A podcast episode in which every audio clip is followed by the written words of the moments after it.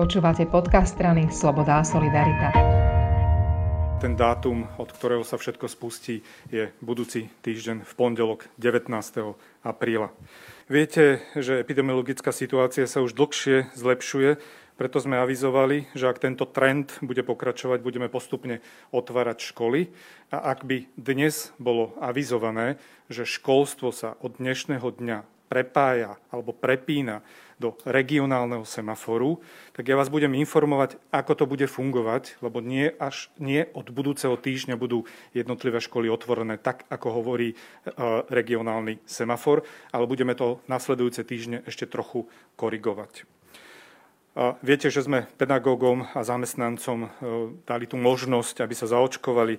Mnohí ju využili momentálne. Si zopakujme, že máme zaočkovaných 50 700 učiteľov a učiteľiek a niekoľko tisíc odborných a nepedagogických zamestnancov.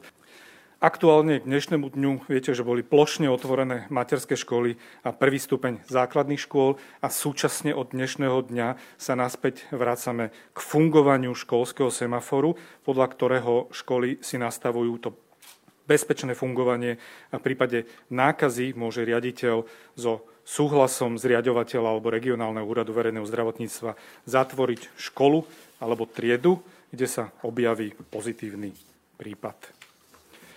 Poďme teda k jednotlivým dátumom, ktoré nás nasledujúce týždne čakajú. Tieto dátumy sú už záväzné a takto bude vydané, alebo už je vydané dnes aj rozhodnutie ministra. Od 19. apríla, od budúceho týždňa, sa otvárajú 8. a 9. ročníky základných škôl, okrem čiernych okresov, otvárajú sa teda ročníky, ktoré sa pripravujú na príjmacie skúšky na stredné školy.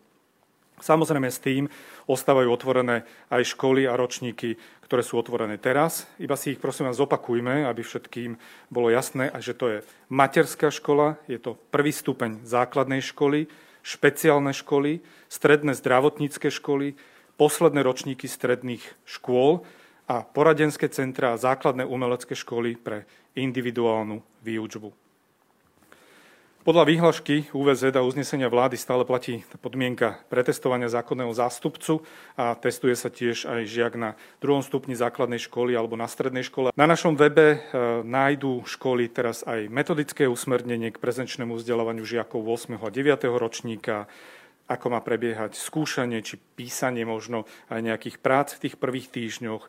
Cieľom je, aby ten návrat od 19 apríla bol naozaj bezbolestný, aby si žiaci postupne vznikli po tých dlhých mesiacoch do štandardného režimu prezenčnej výučby.